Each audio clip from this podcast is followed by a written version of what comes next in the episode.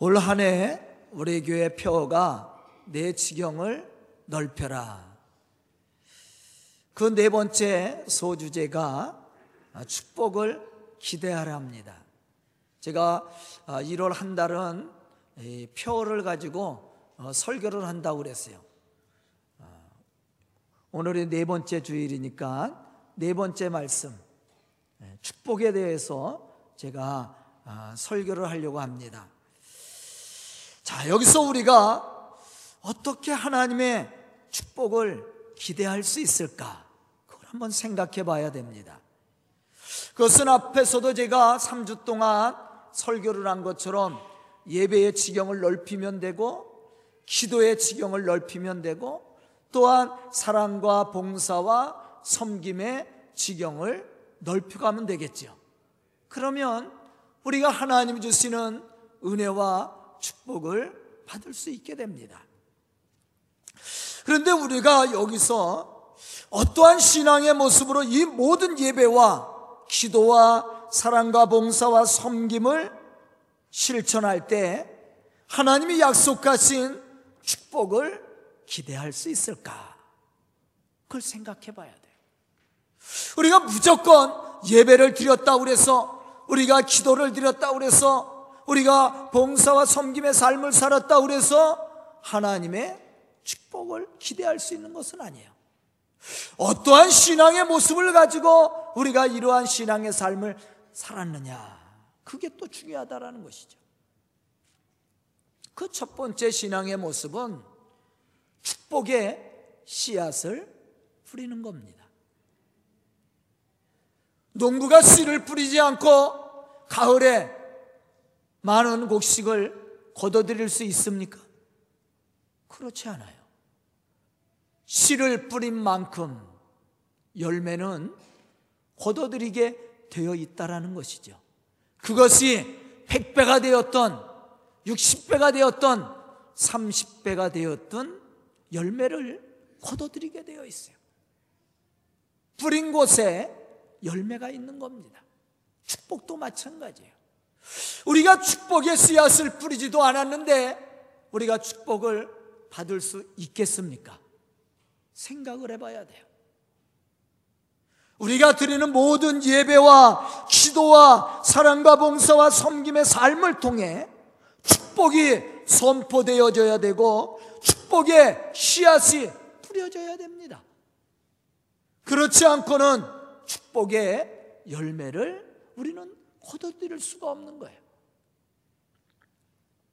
바울 서신을 보면 서두에 빠지지 않고 하는 인사말이 있습니다. 그것은 수신자들을 축복하는 말씀이에요. 예를 들어 예배소서 1장 2절에 보면 바울은 예배소 교회를 향해서 이렇게 축복하고 있습니다. 하나님 우리 아버지와 주 예수 그리스도께 그리스도로부터 은혜와 평강이 너희에게 있을지어다. 이러한 축복은 예배소 교회에게만 한 것이 아니라 바울이 서신을 보내는 모든 교회와 또한 개인에게도 이러한 축복으로 서신을 기록했다라는 거예요. 그런데 놀라운 것은 축복은 축복하는 사람의 마음을 어떻게 해요? 넉넉하게 만듭니다. 따뜻하게 하고 기쁘게 해요. 뿐만 아니라 그 축복을 받는 사람들의 마음까지도 변화를 시키고 따뜻하게 하고 기쁘게 만들죠. 더 중요한 것은 축복은 축복을 불러온다라는 거예요. 복의 통로가 되어서 축복을 하는 사람이나 축복을 받는 사람을 변화시킨다라는 겁니다. 힘이 있는 거예요. 남을 축복하고 기분 나빠할 사람이 있어요? 또 축복을 받고 기분 나빠할 사람이 있습니까? 그런 사람은 없습니다.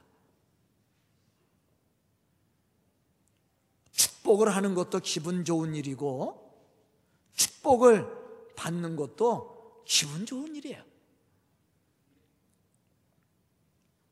물론 바울이 서신을 보낸 교회들마다 다 신앙적으로 좋은 모습만 가졌던 것은 아니었습니다. 하지만 바울은 먼저 그들의 신앙적 장점을 축복했다라는 거예요. 이것이 사람을 변화시키는 축복의 통로가 되는 겁니다. 본문 말씀을 보면 예수님은 이렇게 우리를 향해서 말씀하고 계십니다.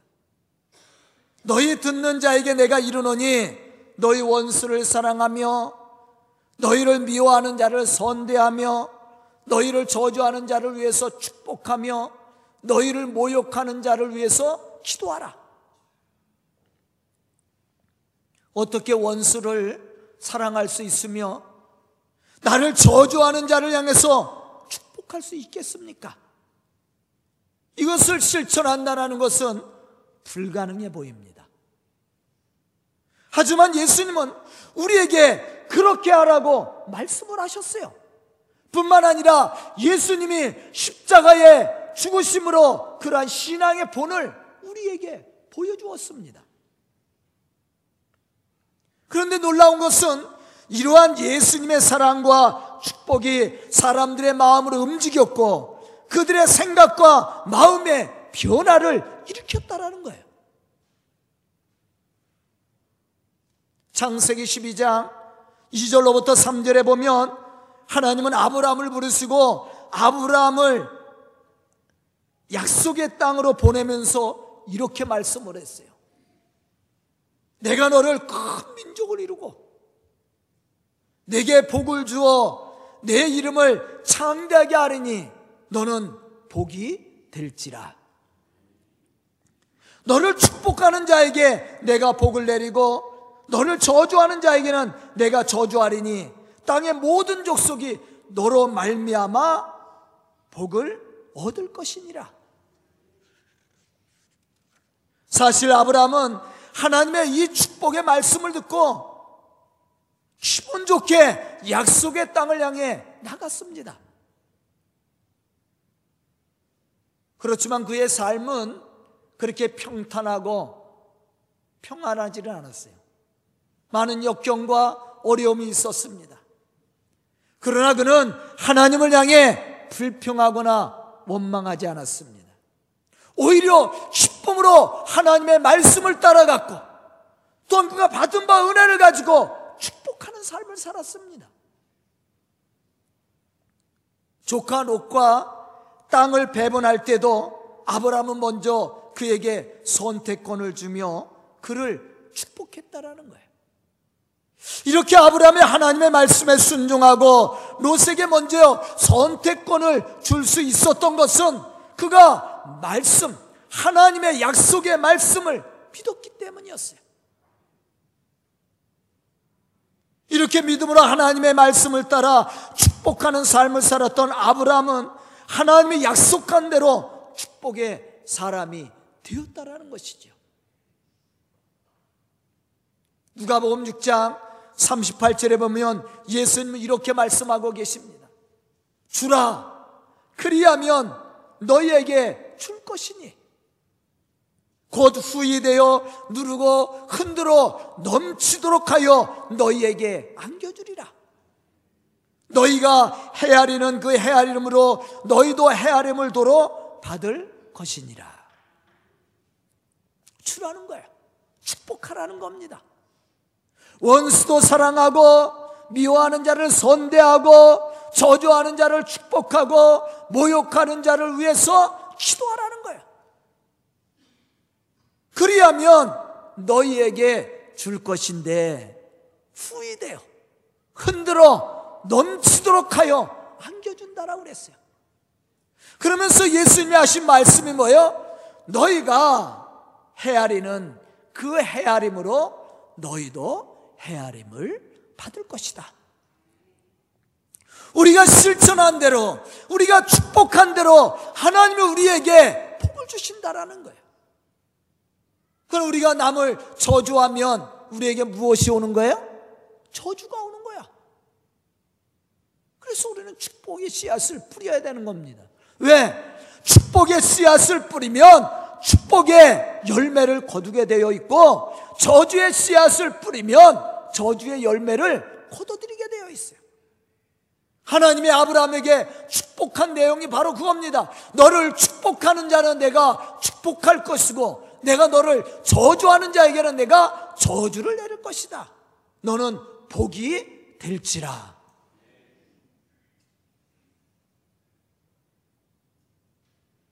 우리가 원수를 사랑하고 미워하는 자를 선대하고 저주하는 자를 축복하고 모욕하는 자를 위해서 기도할 때 하나님은 우리의 기도를 들어주시고 또한 우리에게 복을 주시고 우리의 삶 속에 축복을 주시되 넘치도록 해서 안겨주신다라는 거죠.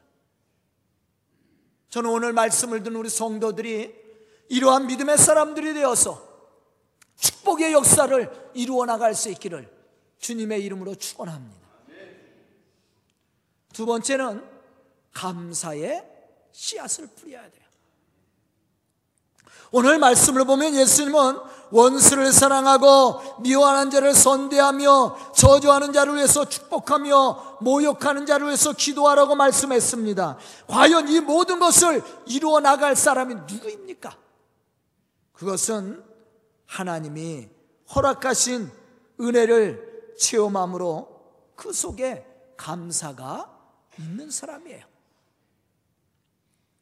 사실 감사는 아무나 할 수 있는 것이 아닙니다.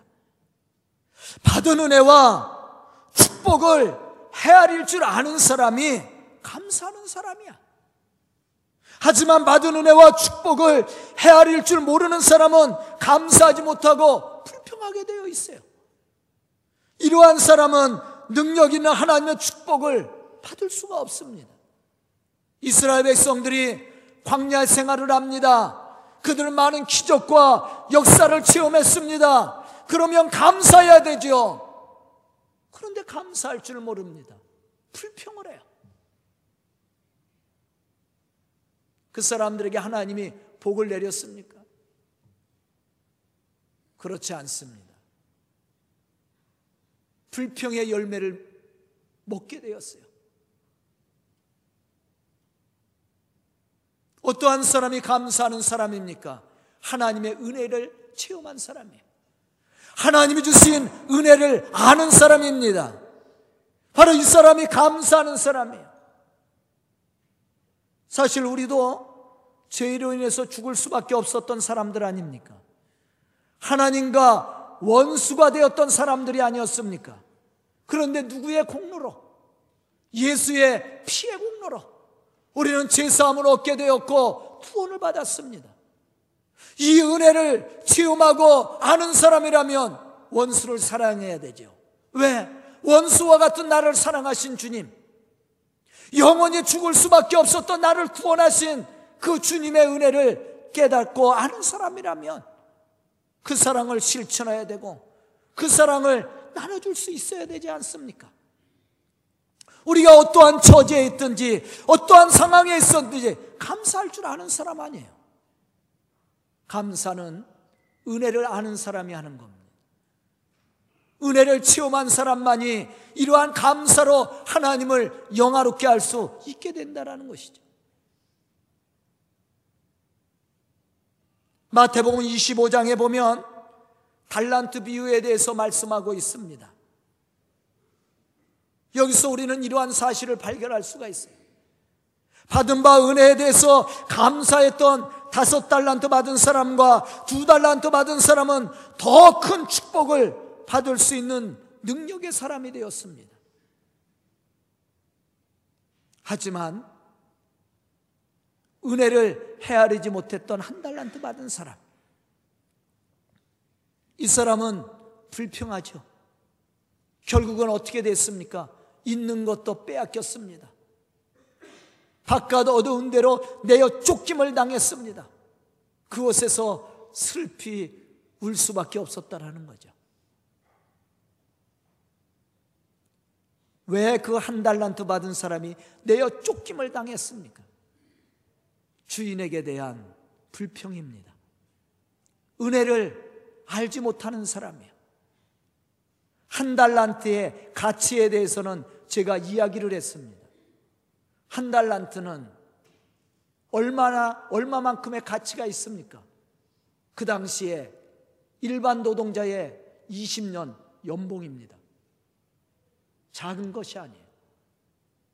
그 당시에 한 데나리온이 일반 노동자의 하루의 품삯입니다. 한 달란트는 금 한 달란트는 6천 데나리온입니다. 20년이라는 연봉이 거기에 계산이 되고 있어요. 그런데도 이 한 달란트 받은 사람은 불평을 합니다. 주인을 악한 사람으로 몰아갔습니다. 해치지 않는 데서 모으는 그런 악한 사람으로 몰아갔습니다. 그러고 불평합니다. 이 사람은 축복을 받을 자격이 없는 사람이에요. 결국은 있는 것도 빼앗겼습니다. 누가 그 축복을 받았습니까? 감사한 사람이에요. 감사했던 다섯 달란트 받은 사람, 그 사람에게 그 축복의 은혜가 갔습니다. 그는 작은 것에 감사할 줄 아는 사람이었습니다. 그런데 주인이 그에게 어떠한 축복을 줍니까? 네가 작은 것에 충성하였음에 내가 너에게 많은 것을 맡기리니 내 주인의 즐거움에 참여할지어다. 그리고 한 달란트 가진 사람의 것을 빼앗아서 그 사람에게 줬어요. 축복은 어떤 사람이 받습니까? 감사의 씨앗을 뿌리는 사람이에요.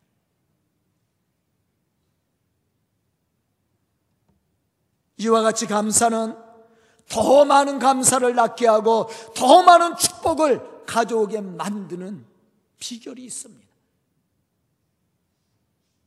우리가 예배를 드릴 때도 기도와 섬김의 삶을 살 때도 감사가 있어야 됩니다.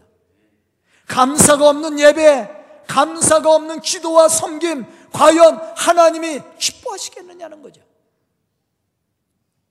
하나님이 기뻐하시는 예배, 하나님이 기뻐하시는 기도, 하나님이 기뻐하시는 봉사와 섬김, 거기에는 감사가 있어야 된다는 거죠.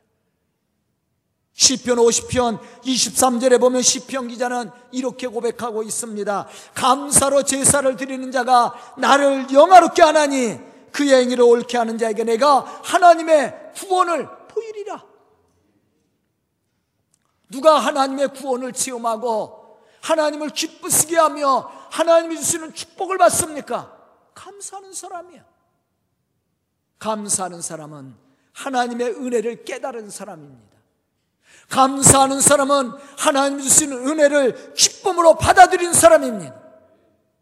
그래서 감사하는 자가 하나님을 영화롭게 하는 것이고 그러한 감사의 예배와 감사의 기도와 감사의 사랑과 봉사와 섬김이 하나님의 영광이 되는 거예요. 그 사람이 하나님의 축복을 받는 사람입니다. 데살로니가 전서 5장 18절에서 바울은 무엇을 말, 말했습니까? 범사에 감사하라. 이것이 그리스도 예수 안에서 너희를 향하신 하나님의 뜻이니라. 우리를 향한 하나님의 뜻이 뭐라고 그랬습니까? 감사라고 그랬어요. 왜? 감사하는 사람이 예수 안에서 참된 은혜를 누리는 사람입니다. 그 은혜를 체험하고 감사함으로 하나님의 거룩한 복음의 역사를 이루는 사람이에요.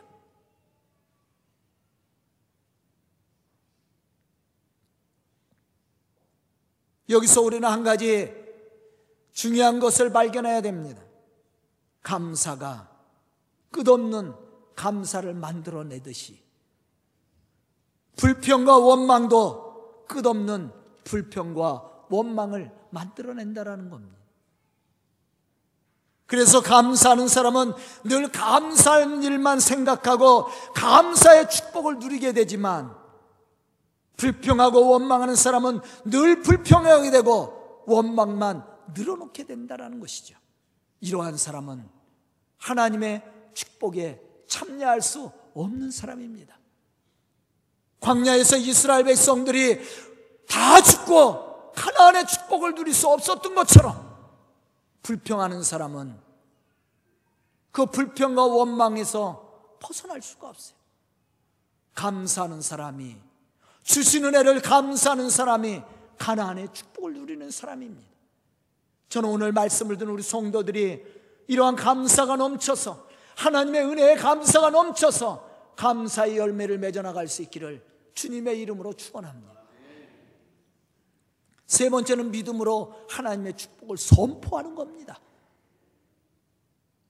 우리는 예배를 통해서도 하나님의 축복을 선포해야 되고 기도와 사랑의 섬김을 통해서도 하나님의 축복을 선포해야 됩니다. 믿는 것으로 끝나는 것이 아니에요. 선포하는 겁니다. 만약 우리가 드리는 예배와 기도와 사랑과 봉사와 섬김의 삶 속에서 하나님의 축복하심이 선포되어지지 않는다면 말씀 속에 역사하시는 하나님의 축복은 우리의 삶 속에 축복이 되지 않는다라는 것이죠. 시브리서 11장 6절에 보면 이렇게 말씀하고 있습니다. 믿음이 없이는 하나님을 기쁘시게 하지 못하나니 하나님께 나가는 자는 반드시가 반드시 그가 계신 것과 또한 그가 자기를 찾는 자들에게 상 주시는 이심을 믿어야 할지니라. 다시 말하면 하나님은 지금도 우리 가운데 살아 역사하시며 그 하나님이 우리에게 상을 베풀어 주실 것을 믿고 선포할 때 그 축복의 상은 우리의 것이 될 수 있다라는 말이에요. 하지만 우리가 믿음으로 하나님의 축복을 선포하지 못한다면 우리가 하나님의 약속하신 그 넘치는 축복을 받고 누릴 수가 없습니다. 선포한다라는 것은 주실 것을 믿고 기대하고 있다라는 말이에요. 선포하지 못한다라는 것은 믿음이 없다라는 이야기입니다. 빌립보서 1장 6절에 보면 바울은 이렇게 선포하고 있습니다. 너희 안에서 착한 일을 시작하신 이가 그리스도 예수의 날까지 이루실 줄을 우리는 확신하노라. 여기서 우리는 바울이 예수님 안에서 참된 기쁨과 영광의 축복을 누릴 수 있었던 신앙의 비결을 발견할 수가 있습니다. 그것은 우리 안에서 착한 일을 시작하신 하나님이 주님이 오시는 그날까지 약속하신 모든 말씀을 다 이루실 것을 확신하고 믿음으로 선포했다라는 거예요. 왜 우리가 믿음으로 선포하는 삶을 살아야 됩니까? 이유는 하나님의 말씀이 그대로 이루어질 것을 믿기 때문이라는 거예요. 믿음이 없으면 선포할 수 없습니다. 바울은 어떠한 고난의 자리에 있든지 어떠한 핍박의 자리에 있든지 두려워하지 않았습니다. 그것 때문에 하나님을 향해서 불평하지 않았습니다. 선한 일을 착한 일을 시작하신 하나님 그 하나님이 나를 통해서 하나님의 복음의 역사를 이룰 것을 믿고 선포합니다. 그러한 바울을 통해서 하나님은 놀라운 역사를 이루셨다라는 거죠. 내게 능력 주시는 자 안에서 내가 모든 것을 할 수 있느니라. 아멘. 믿음의 선포입니다. 그 선포는 그대로 열매가 되게 되어 있어요. 야고보서 5장 15절로부터 16절에 보면 믿음의 기도, 의인의 기도는 의인의 강구는 역사하는 힘이 크다고 말씀했어요. 믿음의 기도, 의인의 간 곳은 무엇을 얘기합니까? 선포입니다. 하나님의 축복에 대한 선포입니다. 하나님의 살아계심에 대한 선포입니다. 상 주시는 하나님에 대한 선포입니다. 능력 행하시는 전능하신 하나님에 대한 선포입니다. 그 선포는 열매가 된다는 것이죠. 가데스 바네아에서 12명의 정탐꾼을 보냈습니다. 그들이 어떻게 와서 선포합니까? 열 명은 불평하고 원망합니다. 죽게 되었다고. 그런데 여호수와 갈렙은 무엇을 선포했습니까? 그들의 신은 그들에게서 떠났지만 전능하신 하나님 우리와 함께 하시기 때문에 능히 우리가 그 땅을 차지할 수 있다라고 그랬습니다. 누가 가나안 땅을 차지했습니까? 믿음으로 선포했던 여호수아와 갈렙이었습니다. 그들이 가나안의 축복을 누리는 믿음의 사람, 축복의 사람이 되었다라는 것이죠. 믿음의 기도, 의인의 강구는 역사하는 힘이 큽니다. 왜? 하나님이 그 속에 역사하시기 때문에. 올 주제의 말씀입니다. 역대상 4장 10절에 있는 말씀. 야베스의 기도입니다. 야베스는 태어날 때 불행하게 태어난 사람입니다. 그의 삶은 불행했습니다. 그러나 야베스는 선포합니다. 하나님, 내게 복을 주십시오. 내 지경을 넓혀 주십시오. 그러나 내 삶 속에 환람과 근심이 없게 해 주십시오. 그는 하나님 앞에 선포하며 기도했습니다. 그러한 야베스가 하나님의 축복을 받는 건 당연한 일 아닙니까? 그 야베스를 하나님이 축복했다라는 사실이에요. 저는 오늘 말씀을 듣는 우리 성도들이 이러한 믿음의 사람들이 되었으면 합니다. 오늘 말씀 속에서 예수님은 이러한 사실에 대해서 아주 강하게 우리에게 말씀으로 전달해 주고 있습니다. 원수를 사랑하며 미워하는 자를 선대하며 저주하는 자를 위해서 기도하며 축복하며 모욕하는 자를 위해서 기도하라. 그리하면 너희에게 줄 것이니 후이되어 누르고 흔들어 넘치도록 하여 너희에게 안겨주리라. 저는 오늘 말씀을 듣는 우리 성도들이 이러한 믿음의 사람들이 되어서 세상에 하나님의 살아계심과 축복하심을 선포하고 그 축복의 영광을 누릴 수 있는 누르고 흔들어 넘치도록 주시는 하나님의 축복을 여러분들이 안고 누릴 수 있기를 주님의 이름으로 축원합니다. 기도드리겠습니다. 은혜로우신 아버지 하나님 감사합니다. 말씀 듣게 해 주시고 깨닫는 지혜를 주시고 또 하나님의 축복의 역사를 이루어갈 수 있도록 축복하여 주시니 감사합니다. 이 시간은 거기에 쓰는 우리 성도들 축복의 씨앗을 뿌리게 하여 주시옵소서 축복을 선포하게 하여 주시옵소서 또한 그의 열매를 맺게 하여 주시고 하나님의 구원의 놀라운 역사, 복음의 역사, 축복의 역사를 이루어가는 믿음의 일꾼들이 될 수 있도록 축복하여 주시옵소서 예수님의 이름 받들어 축복하며 기도드리옵나이다. 아멘.